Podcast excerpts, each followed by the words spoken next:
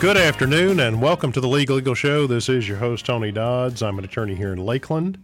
To call into the show, the number is 863 682 1430. That's 863 682 1430. To contact me at my office, the number is 863 688 2389. That's 863 688 2389. My office is conveniently located at 904 South Missouri Avenue in Lakeland. Um, I thought today that we would go through uh, some relevant recent issues as well as relevant future issues coming up. Uh, the first thing we're going to talk about is holiday time sharing with children. Hey, folks, this time of year is when it becomes emotional between parents. It's emotional for the kids themselves. Um, and it's a big part of our family law system is dealing with parents that can't get along uh, as it would relate to their kids. And it's very unfortunate because it, it's all the Christmas and, and, Thanksgiving and these whole seasons really are about two things. Uh, your your beliefs in religion and, and whatever you want to deal with in those aspects, and I try not to draw conclusions one way or the other. Some people are deeply religious, others are not. But the other part of it is it's a time for families to have time with their kids and to spend time with their kids, quality time with their kids. Uh, and when there has been a, a relationship that is now broken, meaning either a divorce or a paternity case where the parties no longer live together, meaning the, the father and mother, it really becomes about the kids. And too often, the, I'll have a client coming in to see me or is already an existing client. And they'll say, My kids, I can't do this and I can't do that. And I look at them and I go, Well, let's correct something right off the bat. It's not my kids, it's our kids, meaning you and whoever is the, the other party, whether it be a father or mother on the other side. It's our kids. So let's get that train wreck from all, you know, back on the tracks and get it running right because you you need to learn that you're going to be working with this other person, like it or not, for at least the 18 years of the uh, you know the minority of those kids or or the child if it's a single child. Uh, and actually, that's that's even a misnomer because you still got to deal with them even after they turn 18. You don't just toss them to the curb and go bye bye. They're still your children after that. And some people go, well, they're no longer a child. They're still your children by definition. You, you've they're your bloodline. You've either they're either part of your product of your relationship, or maybe they were adopted. They're still your kids, whatever, and they're going to remain your children for the rest of your life because they're your children, and it's part of what you need to deal with. So I thought we'd talk about the holidays somewhat. We've already had Thanksgiving pass us by here. And typically, Thanksgiving is one of the bigger holiday time periods that, that parents tend to fight over. Um, some people call it the winter break. I'm going to call it the Christmas break because that's what I've always called it since I was a child. Is another one of our bigger breaks. Um, it's almost a two week period. It's not quite, but it's almost a two week period. Um, spring break is, or Easter if you want to refer to it that way. But the spring break is another one of our bigger blocks. And then the summer time period when kids are off from school is another one of our bigger blocks, meaning it's about a roughly eight to 10 week period of time that kids are out of school. And so I wanted to talk, kind of use Christmas as the biggest example, but uh, we can talk about how that has some trade offs uh, with other parts of the year. Um, with Christmas, the way our court system works is one of a few different ways. If you're on one of the old traditional Model A, Model B time sharing schedules where one of the parents gets roughly 70% of the time and the other one gets 30% of the time, uh, Christmas traditionally is split into two parts. One parent one year will get the part from the time school lets out until about Christmas Day usually around noonish on Christmas Day. The other parent then gets the remainder of that holiday. And you're going, well, that's not fair because the way it works here in Polk County, that first part is the shorter part. Well, here's where I'm getting ready to tell you what happens though. The next year, that flips. So the person that had the shorter time period will get the longer time period. In other words, whoever had the part before Christmas will then get the part after Christmas all the way through New Year's. So it ends up balancing out. I have to explain that to almost every client that's dealing with that type of time sharing schedule is that, yeah, you get hosed one year, but the next year you're the one that's getting the bigger share. So you're really not getting hosed. It's a split. Thanksgiving usually is, uh, now that the kids are off for a whole week. I remember when I was in elementary and even possibly into junior high school, we literally only got Thursday, Friday, Saturday, Sunday off. We went to school Monday, Tuesday, and Wednesday. Uh, they changed that later on to make it a whole week, and it was so people could have a vacation during that time frame. Now it rotates on a year by year basis. In other words, one year one parent will have uh, one that week, the next year the other one will have that week, unless sometimes the court will do a similar type of split with Thanksgiving, or the parties can agree to a similar type of split as Christmas, where one year one of the parties gets the first half, the other party gets the second half, and then they flip it the next year. It, generally, though, the better way of handling that is the week on, week off type situation of one year you get it, the next year you don't. The other week that we deal with like that is Easter break or spring break, whatever you want to call it whoever's usually getting the Thanksgiving break does not get the Easter break. Again, unless the parties can agree to something. But generally, one year you get one of them, the next year you get the other, and then it flips for the other party as well. The idea being that the children will have as much time as possible with each one of their parents so that they can have time sharing we don't talk about custody anymore. It's time sharing. And it, we can say, well, we're trying to be politically correct. No, that's not really it. We're trying to help the kids. I'm going to go into more of this after the break. You've been listening to Talk Radio 96.7 FM and 1430 AM. Good afternoon and welcome back to the Legal Eagle Show. This is your host, Tony Dodds. To call in, the number is 863 682 1430. That's 863 682 1430. To contact me at my office, the number is 863 688 2389. That's 863 688 2389. We've been talking about time sharing as it would relate to uh, folks, kids that where they've gone through a breakup, whether it be a divorce or a paternity action. Uh, and and or just where you know they've they've split. That's kind of what a paternity deal is, is so you can uh, figure out when people are not married how to deal with the children as it would relate to the parties. And you know, we always hear, "I want custody. I want custody," and I am I'm having to really uh, get my my clients to understand now that word is basically a thing of the past. We do not use that in the legal system anymore. It is all about time sharing. Now, some may end up with a majority time sharing arrangement Others end up with what we call a 50 50 time sharing arrangement. And I've kind of gone through the holidays, except for summer break. Uh, more and more, our courts uh, are using the summer and doing it as a split or rotational deal with the parties, unless it just simply doesn't work for the parties. And that could be a work related issue or a distance related issue but typically, what we're looking at is either week on, week off, or two weeks on, two weeks off. A lot of it depends on the age of the children, uh, the needs of the children, their emotional needs. Uh, it's folks. I, I really want to get everybody to understand that I am very serious when I talk to my clients about this type of issue, and they start saying, "Well, I want," and I look at them and go, "I don't care what you want."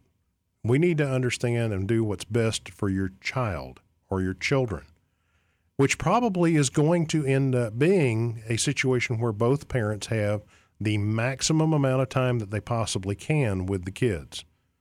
The court is more interested in the best interests of the kids than whatever the parent might want. The parent has their own emotional needs or whatever they want to do to try to get back at the other side. But everybody needs to understand our judges are focused on what will be best for the kids. And I, I'm using the word kids. I'm using that in an overall term. If there's only one child, then it means their child. But they're trying to make sure that those those children uh, have as much time with each one of the parents as long as the parents are good parents. And in most circumstances, believe it or not, people have good parenting skills. They may not be good with each other in trying to figure things out, but they're good parents with the kids themselves. Um, and it, it's good to see that. We want to make sure that the parents are as involved as possible with the kids. And all that being said, we have several judges now that that they kind of start with the concept that they want to do eh, eh, or look at 50-50 type arrangements. And people go, "What's that mean?" That each one of the parents has an equal amount of time with the kids. That can be done in a number of ways. We can do it in a week on, week off situation. We can do it in a 3 4 split where one week parent A gets three days, parent B gets four days. The next week, parent A gets four days, the other parent gets three days. The 223 works where parent A gets the first two days, then parent B gets the second two days, then parent A gets the next three days, but then we flip it the next week to where parent B is getting the first two days, parent A gets the next two days, and then parent B gets the three days. That ends up resulting ultimately in a 50 50. I know that sounds confusing. It's not that hard to figure out once you get into a routine. And quite frankly, I end up telling most of my clients buy a calendar and you can literally write the dates down on the calendar so you know what you've got. I mean, I carry a calendar through my office. I have a calendar at home. There's no reason people can't use a calendar. You got calendars in your cell phones anymore, although those are subject to having breakdowns. But at least some sort of calendar you can have and mark it down. There is no reason you can't get through those types of things and, and realistically, again, what we're talking about is trying to make sure that both parents are as involved as possible um, with the kids in trying to do what is best for the kids um, in order to raise productive, good members of our community that have had a, as healthy of a home environment as they can when it's a split household. And it's difficult. Uh, nobody's going to say it's going to be easy. And there's going to be times where the two parents don't agree. But they got to learn how to co-parent, and that's one of our other keywords we use within the family law system is co-parenting. Talk to each other about it. It's your child. You know, you thought of each other enough to have sex to begin with, and yeah, I'm going to go there with that. You had sex with each other such that it ultimately resulted in a pregnancy and a child being born if you can't get along with the other party well enough to raise the child, you shouldn't have got together to begin with. And it sounds real simplistic for me to say that, but you made that choice. Now you need to make the choice to do the right thing by your child and act like an adult instead of a kid yourself. And the pettiness that I see out of some people when they come through, and I'm talking about my clients and the other sides. I'm not playing favorites here and saying all my clients are saints. They're not. But they need to see through the maze of the whole process and understand that it's not about them, it's about their kid. And and ultimately that may mean, yes, I want more time with the child. But the ultimate deal is is what the court's going to figure out is what is actually best for that that child. Um, it, it's hard for me at times because I, I've been very blessed to be married to my wife for over 38 years now and we've had three great children. Uh, they're all adults now. The youngest one's 21, and the oldest one's 33. He'll be 34 in January. Um, eh, the key about what I'm trying to get across with the holidays, though, is we have done things with those kids that sometimes I forget about what we've done, but they remember them because it was meaningful to them. Uh, we've been in St. Augustine before over a holiday. And it, some of the things we would do while we were there had such a significant impact on them that 15, 20 years later now, they still remember those things and they'll bring it up when we're talking at a table, all sitting down to eat together. That's what you need to try to get across. And I'm not trying to say I was the perfect parent. I wasn't. There were times where I worked too many hours and I was not there for my kids. I tried to make up for it in other ways by coaching and doing things like that to be uh, active in their, their social lives. But I wasn't there for them all the time. I'll be the first one to admit that. Um, the reality is, though, they still remember things I did for them, that their mother's done for them, and things that we still continue to try to do for them. And that's what's called co parenting communicating with the other parent to let them know what's going on. Just because you're divorced or not living with somebody anymore doesn't mean you can't do things together with your child, such as going to uh, uh, chorus recitals. God, I hated going to those things, but I did it anyway because it was important to our kids. Going to football games, going to cheerleading events, going to powerlifting tournaments. I we did all those things. My wife and I did as many of those things as we could together. There may have been an occasion where I couldn't be there or she couldn't be there because of some other event, or maybe we had kids with two different events in two different places. Uh, one may have a football game at one stadium and another one a football game at another. In Little League, that sometimes happened. But the reality check is, is that we were there for them. And it meant a lot to them because later they now remember those things. Um, the worst thing a parent can do is try to keep the other parent from spending time with their kids. Now, obviously, there are some exceptions to what I just said. Um, if there, if it's unhealthy because of drugs in the other home, uh, if there's alcohol issues to the extent that it's causing a problem with that relationship, if there are abuse issues where one parent is abusive towards the kids, and I mean real abuse, I don't mean this imaginary abuse where people want to just say, "Oh, he little Johnny came home with a bruise on his arm." Well, that doesn't mean he was abused.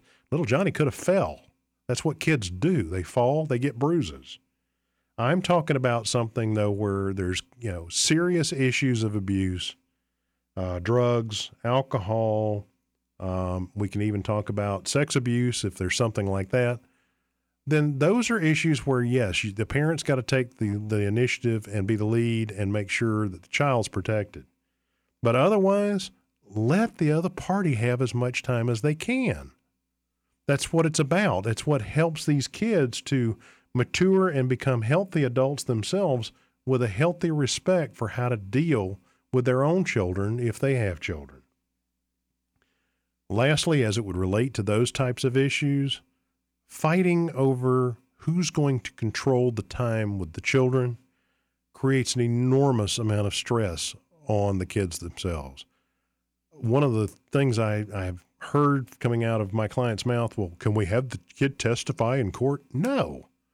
I'm not going to have that kid testify in court unless it's over one of the issues we just talked about with drugs, alcohol, some sort of abuse. And even then, when they're under a certain age, you have to have court approval to be able to even have them come forward to testify.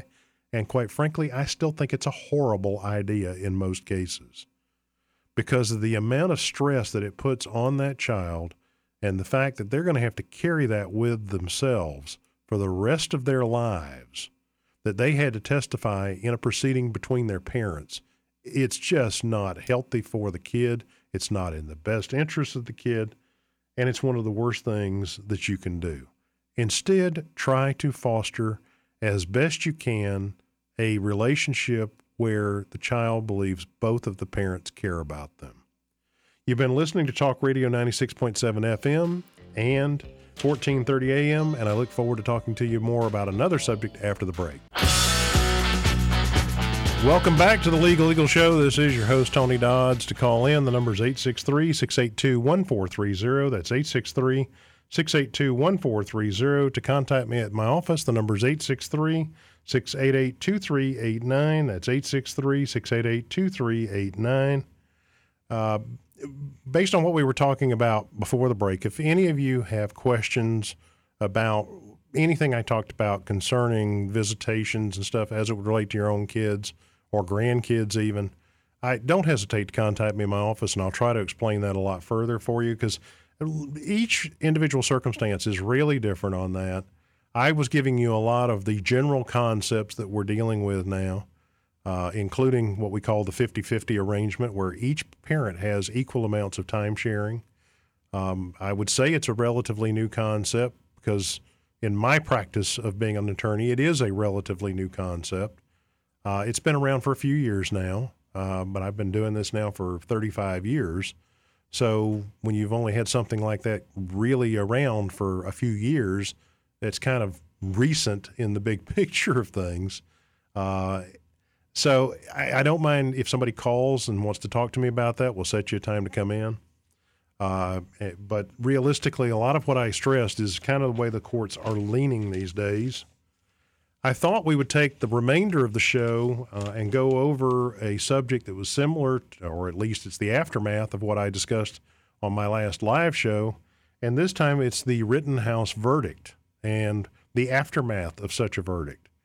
Um, they had a bunch of National Guardsmen in town that night for the, the post verdict possibilities. It turned out that my understanding is they didn't have any real problems. Maybe it's because the guardsmen were there.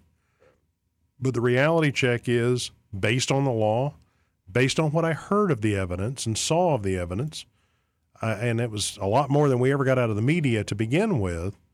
Uh, it, it was the correct verdict, and ultimately justice was done through the court system. Should he have ever been charged?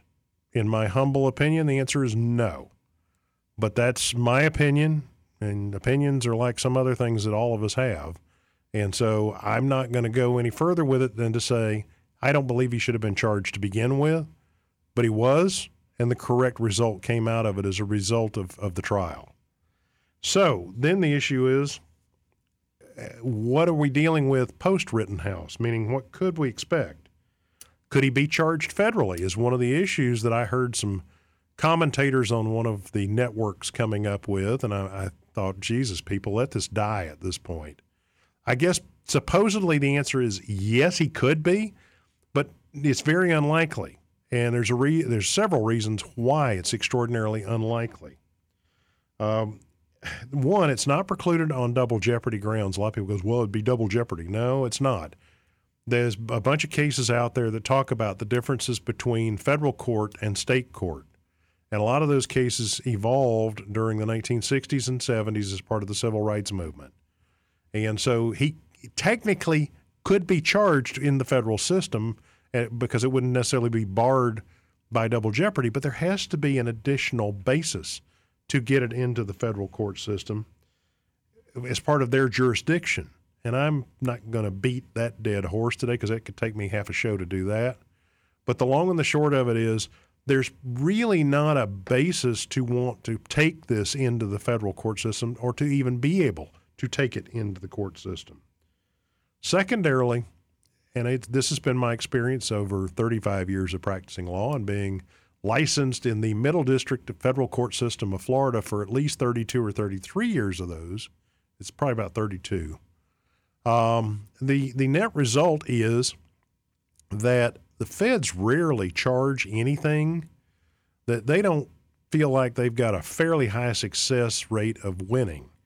In other words, they they like what we call a slam dunk. People that are familiar with basketball know that that's basically where you take that ball and you slam it through the hoop. In legal terms, that means they want a case that they believe they have a very, very high likelihood of success of winning before they'll even bring it into the system. Now, do they bring a few dog and pony shows in? Yes, they do. Not very often. And a lot of times those end up being what we call politically motivated charges and realistically, a lot of times that blows up in their face when they do it. Well, this has already been litigated within the state court system. Uh, that litigation was borne out on TV nationally daily with the, the cameras in the court. And as a result, it is highly, highly unlikely that the feds would do anything for purposes of a charge against Mr. Rittenhouse. I think he's safe and in the clear on that. I cannot see it happening whatsoever. Uh, one of the other issues that has been addressed to me um, off air, and it's not even today, but it was something off to the side, is how is the self defense different in this than what was pre- uh, presented in the Arbery case? Now, I will be very honest with you. I did not get to watch as much of the Arbery case as I did of the Rittenhouse case. A lot of it had to deal with the timing and when I had the opportunity. Because I, yes, I do work, folks, and so I was still having to work. But it was a matter of trying to catch pieces as it went. I was not able to see as much of the Arbery trial as I did the Rittenhouse trial. But from what I saw of the Arbery trial, you have a much different scenario of three individuals interjecting themselves into a situation that they quite frankly had no business being in. Um, and it resulted in them killing an individual that, at least under Georgia law, it looks like they did not commit any type of crime. Under Florida law, that person might have. We have what's called trespassing to a construction site, and that is a criminal offense here in Florida. I don't know if Georgia's got anything like it. It was certainly not brought up very much, if at all. Uh, all that was brought up was that they thought he might have committed a crime. Well, thinking somebody committed a crime versus there being actual evidence to establish that they did is the difference in night and day on a case. Uh, in the Arbery situation, they were trying to claim that they were effectuating a common law arrest. And yes, something, something or such a thing does exist. However, they're at the same standard as a law enforcement officer is, and they had no real probable cause to believe that Mr. Arbery had committed any type of offense. So they are then placed into an entirely different situation of also trying to raise self defense, and it wasn't going to fly under that circumstance. Arbery was completely unarmed, was not the initial aggressor in any type of manner. In fact, they are the ones that chased him down and became the aggressors towards him. He might have become aggressive towards them in a, his own defensive postures, but the video was the video on that, and it seemed to establish that he was actually just trying to get away from them and they continued to pursue him. That is a completely different scenario than in Rittenhouse, where the video showed Mr. Rittenhouse trying to get away from people one of them pointed a gun, admittedly from the witness stand, at Mr. Rittenhouse before Mr. Rittenhouse shot him. Uh, another one was beating him in the head with a skateboard. And then a third one, they uh, had identified as what they called the jump kick man. There's actual video and pictures of him jumping on and kicking Mr. Rittenhouse while he's on the ground. That's the three that we were able to focus on for purposes of that video that was presented in that. Now, there's a lot of other things in the Rittenhouse trial that are completely different too.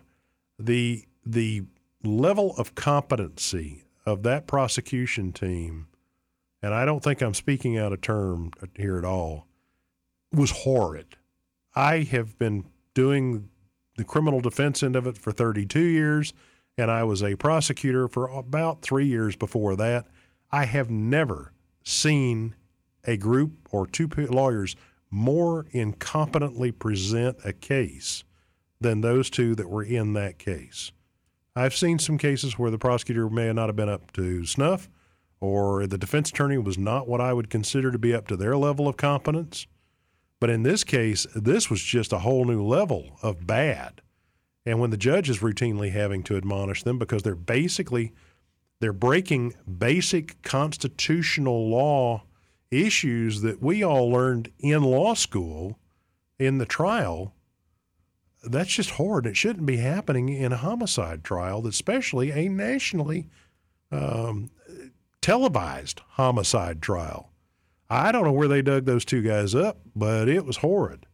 I'll go into this more after the break. You've been listening to Talk Radio 96.7 FM and 1430 AM.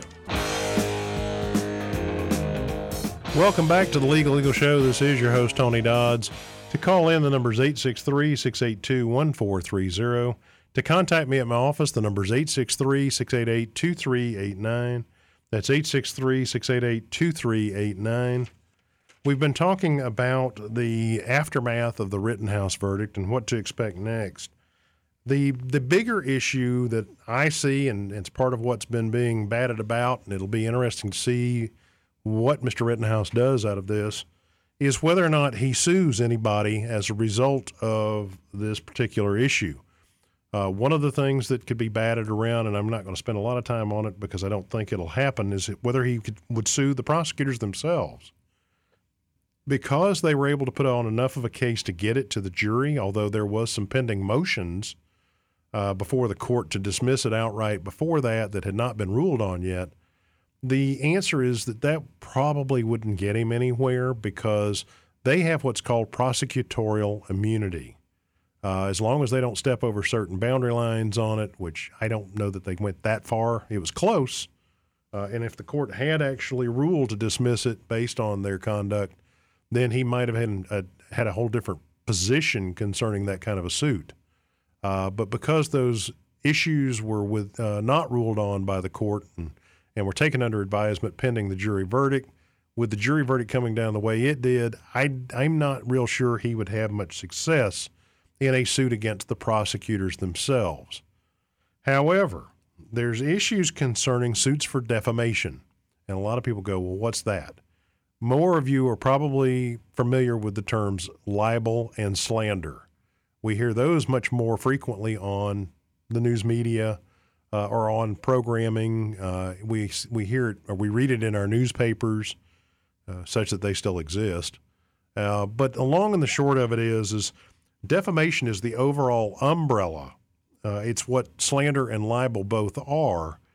Slander is a spoken word uh, that's negative about somebody else that's untrue. Libel is the written word. In other words, uh, a CNN broadcaster that's saying something over the airwaves, and I'm just using this as an example, if it's patently false, then that could constitute slander. If the Wall Street Journal or the New York Times puts something in their paper uh, about somebody that is patently false, and again, there's other hurdles. I'm just giving you the umbrella. Then that would be libel. It's it's just two different words for the same activity, only it's one is spoken and one is written. Um, there are a number a number of potential lawsuits that would be available against a number of the networks and written news media, and I'm not going to sit here and and name a bunch of names, but I think everybody knows who I'm talking about. At this point, part of their liability um, especially as it would relate to TV and radio oriented uh, broadcasts of the initial reports or the reports over months of this, uh, would really come down to whether or not they had been given full information uh, as part of the releases from law enforcement and from the district attorney's office in Wisconsin if they were only given the snippets that they relied on for purposes of their information for the broadcast, that might absolve them of some liability. However, then the issue is did they pursue it any further to verify that information? And if they didn't, it puts them back into the posture of potentially being sued then. And there's some talk that, that Mr. Rittenhouse could end up getting quite a bit of money out of these police, these different entities um, much like the gentleman, and I cannot recall his name whatsoever, but it doesn't really matter on that, who ended up getting a very big settlement from CNN over the issue with the demonstration in Washington, D.C., where all he was doing was wearing a MAGA hat, and they tried to portray him negatively in a brief encounter that he had with a Native American. They, they tried to make it sound like he was doing something wrong when, in fact, it turns out once you saw the whole video, he had done nothing but stand there. He ended up getting a lot of money out of that because of the portrayal that was done by the news media because they had the entire video footage and they edited it to make it to a narrative that they wanted to push. When a full video came out and it was obvious that he had done nothing wrong, they were quick to write a check at that point. And I think depends on again how much the media had for information to begin with whether they were given full information from law enforcement and from the news media, or not news media, but from uh, the district attorney's office, and then edited it down. And if that's the case, then they got a real problem. So, uh, again, and it gets it may depend on what Mr. Rittenhouse wants to do too. He's he's roughly what 18, 19 years old at this point. It might be for his benefit, for his long term of his life, that he might want to take a step back and try to find some way to become a little more anonymous out of this. I I, I don't want to tell the, the young man what to do. It's his business. Uh, it's ultimately whatever he would like to do out of it. From what I have watched him in uh, interviews since this trial verdict, he seems to be very bright and very articulate. So I'm sure it'll there'll be some thought processes put into it. He will probably talk to his mother. Um, she seems to have stood by him through all of this when a lot of people didn't. But those videos that were shown on the nightly news and the written uh, portions of what we got through news media were simply not accurate compared to what actually happened that night. It was not even in the ballpark. And so that's where it li- rises to the level of slander and libel. The question then becomes what avenues he wants to take, when he wants to do it, and if he wants to do it at all. And one of the other uh, things that he might be able to deal with on a much better level, and that's because of what they were calling him uh, there were certain people on certain TV shows that are not news oriented shows. They're talk shows, so to speak, but they're not news shows. And I think we all know who we're talking about. People's like, you know, Whoopi Goldberg, jo- Joy Behar, they were literally calling him a racist. They were calling him a white supremacist on their shows, condemning him when they did not have the entire facts. And that can be real problematic for them. Some of those TV shows, as well as those personalities, may be having to pull out their checkbook and write a check. Because, quite frankly, they need to watch what they say and how they say it. They have a platform in which they are putting forth information. And when they don't know all of the information, the best thing they can do is shut their mouth. And I think part of the bigger problem is that those two have still continued to run their mouth even after knowing all of the facts that could be real problematic for them as it would relate to a civil suit because they're continuing to push a narrative that is simply not true. Now, if we want to talk about the fact were all of these people in the wrong that night, as far as not, they shouldn't have been there, I would say Mr. Rittenhouse shouldn't have been there, and nor should have any of those people that were trying to attack him. None of them should have been there. If you want to protest and do a peaceful protest somewhere, that's fine. You don't need to be running up and down and destroying public property and private property, more importantly, in trying to call that a peaceful protest. I've dealt with that on this show before. That is not a peaceful protest. I don't care what narrative any of the news media wants to sling on that. When you start destroying people's private property or even public property, because it's still the people's property at that point, it's just owned publicly that is not a peaceful protest. A peaceful protest, for anybody that wants to understand what that is, should go back and look at the film of Martin Luther King with the marches that he did in the early 1960s. They would march down the street, they might sing hymns. They were trying to draw awareness to an issue that needed to be addressed. Throwing Molotov cocktails into a business and looting it is not a peaceful protest. That's criminal, it's organized criminal activity. The last issue I want to address, and it, it may seem far fetched, but there's been a lot of talk about whether he could sue President Biden or even potentially some of the other people that are in the government.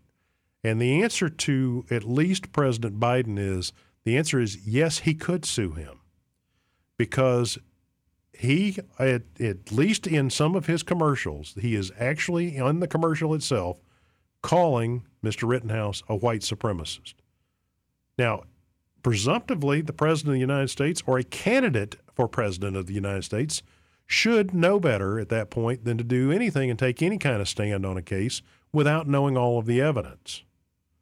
If he doesn't know it, he should say, Look, there's a court system set up for this. He, he will be dealt with within that system and shut up about it. But he was trying to curry favor at that point in time as a candidate. And he made comments, and his and Mr. Rittenhouse's image was even used in some of the Biden campaign commercials. Now, that is a real problem because it's snippets, again, taken out of context, that gives a false, and the key word is false, betrayal. So as a result, yes, he could sue him. The next issue is well, what about executive privilege or congressional privilege? President Biden was not president at the time. This was at a time when he was running for office. Executive privilege does not apply to candidates for a position like that if they're not already in the position. And he was not in Congress either, so there's no congressional privilege. He has no privilege to be able to hide behind. He could sue him. Will he do it? I don't think it's a good idea.